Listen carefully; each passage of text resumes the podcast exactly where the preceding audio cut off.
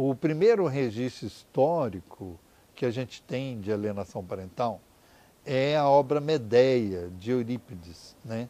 que é uma tragédia grega, e em que a Medeia, a mulher, é, para se vingar do Jazão, o marido, ela mata as duas crianças que ela tinha com Jazão, que foi a forma que ela encontrou de afastar as crianças totalmente do ex-marido, porque ele tinha arrumado uma ex-mulher, para que ele se sentisse é, prejudicado eternamente, né?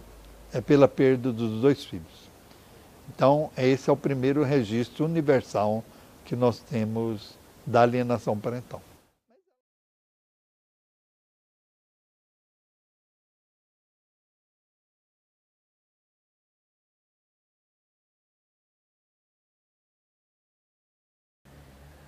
Então, a própria lei define a alienação parental.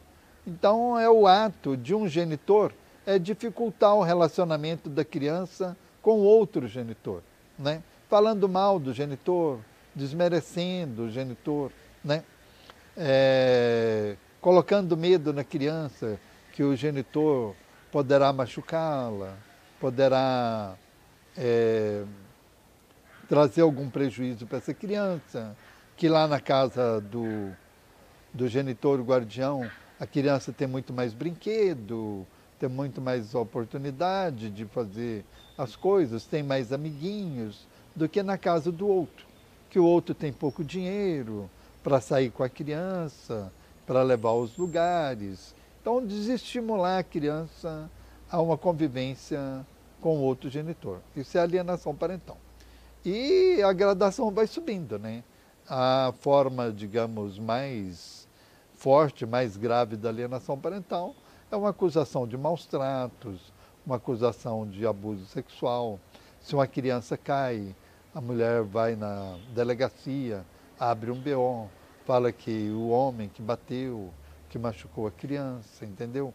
Então, até provar o contrário, demora, o homem fica afastado da criança. Ah, as consequências para a criança são terríveis, né? Num primeiro momento, a criança fica, digamos, mais retraída, aí depois começa a ter dificuldades na escola, é, fica sendo um aluno menos participante ou que tenha menos resultados positivos na escola, acaba também diminuindo o interesse da criança no relacionamento com os coleguinhas, a iniciação sexual precoce, que traz muito problemas, porque vem sem cuidados. Aí, como consequência psicológica, nós temos é, o autoflagelamento, tem até a tentativa de suicídio.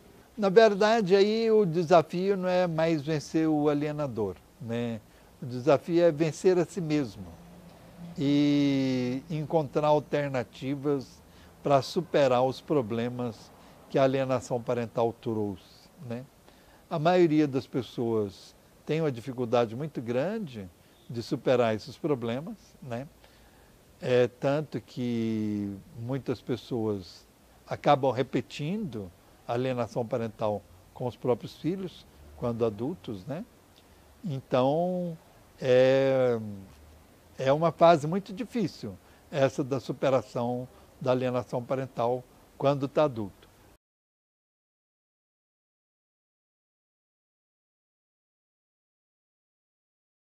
a implantação de falsas memórias é mentiras, né, que o alienador inventa para que a criança tenha uma memória falsa, uma memória não verdadeira, uma, memória é, criada a partir de uma série de mentiras é, contadas para a criança pelo alienador. E todas elas é, negativas e denegrindo a imagem do outro genitor. Com o passar do tempo, né, a criança passa a acreditar em tudo que o alienador fala. Então, uma quantia grande de pais acaba num curto espaço de tempo já encontrando dificuldade para pegar a criança na casa da mãe, Porque a criança fala, não, eu não quero ir com você, eu não gosto dos passeios que você arruma, ou você não me leva para lugar nenhum.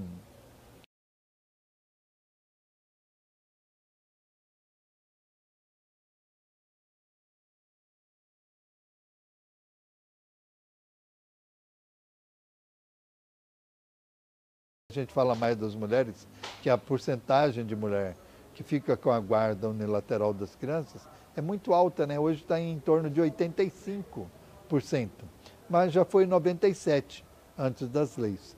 Então as mulheres são mais alienadoras, não é porque elas são piores do que os homens, é porque o número de mulher que tem guarda unilateral, ele é fantasticamente maior do que o número de homens que têm guarda unilateral. Porque os homens que têm guarda unilateral, eles também fazem alienação parental. O grande problema é a centralização do poder total na mão de uma pessoa, da guarda unilateral da criança para um homem ou para uma mulher. Aí está a fonte do problema. É, é o pleno poder, o total poder na mão de uma única pessoa. A maioria do judiciário brasileiro ainda preferem dar a guarda unilateral para a mãe e ao pai ele dá é, o sustento da criança, né? Ele determina a pensão. Então o pai fica sendo um provedor e a mãe sendo uma cuidadora. Sendo que hoje na sociedade moderna que a gente vive, tanto o homem é provedor e cuidador, quanto a mulher é provedora e cuidadora. Né? Na verdade, o judiciário não tem a iniciativa de procurar entender e interpretar bem as leis para poder aplicá-las da, da melhor maneira possível.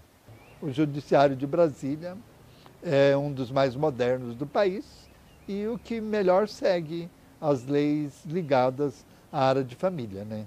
principalmente da alienação parental e da guarda compartilhada. A média, a proporção de guarda compartilhada em Brasília é 25%, enquanto a média nacional de guarda compartilhada está em 12,9%, a média aqui de São Paulo é 9,5%.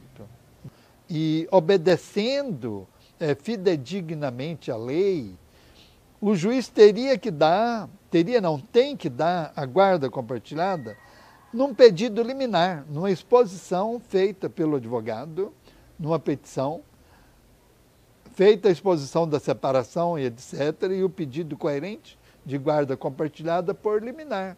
O juiz, ao pegar o processo, uma semana, 10, 15, um mês depois, ele já teria por liminar que determinar a guarda compartilhada. Nós temos uma única juíza hoje no Brasil que trabalha com esse modelo, né? É, privilegiando a guarda compartilhada e dando de cara a guarda compartilhada por liminar. Ela chama Ângela Jimenez e ela é juíza da primeira vara de família de Cuiabá.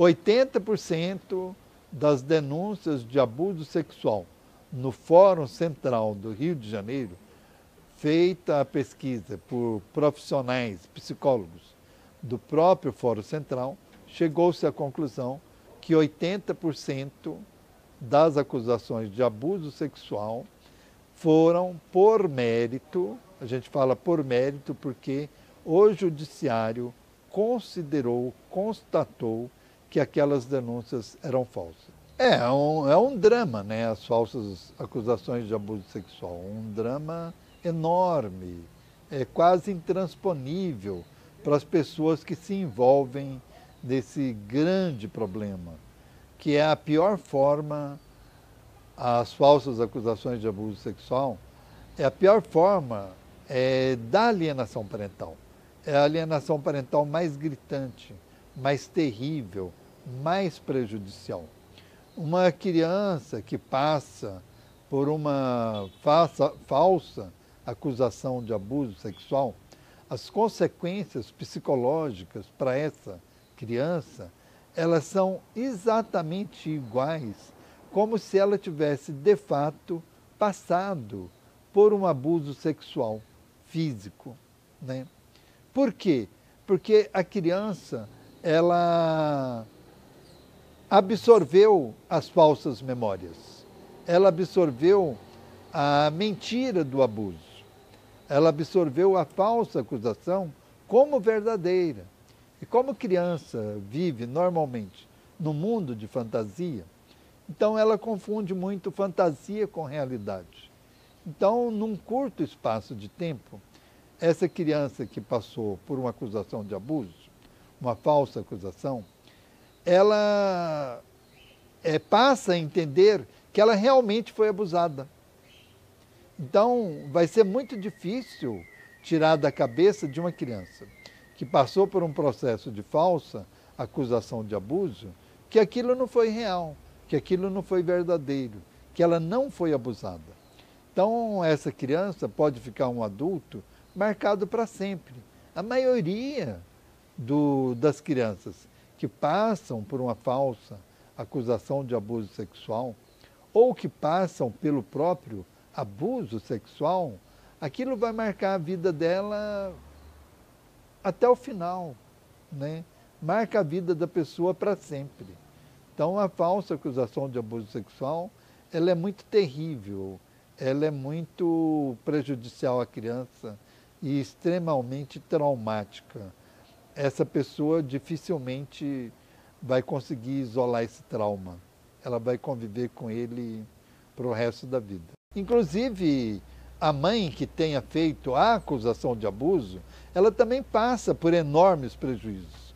Não tem vencedores nessa história de acusação de abuso. Né? Mesmo que uma mãe inventou o abuso, conseguiu inclusive a prisão do pai como abusador, por exemplo, é, ela não vai se sentir uma vencedora, porque ela vai ter tantos problemas psicológicos também, que ela não vai degustar esse prazer de ter conseguido uma condenação à prisão de um pai inocente.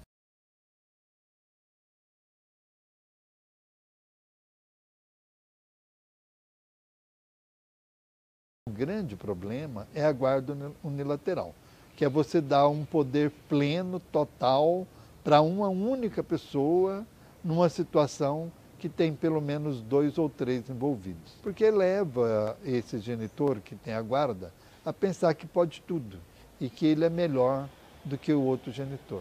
Então, o objetivo né, da lei da guarda compartilhada é exatamente de compartilhar a guarda e dar plenos poderes aos dois, poderes iguais aos dois. Não tem nenhum melhor do que o outro, nenhum com mais poderes do que o outro, a gente acredita que com a guarda compartilhada se consegue inibir, num grau muito elevado, a alienação parental.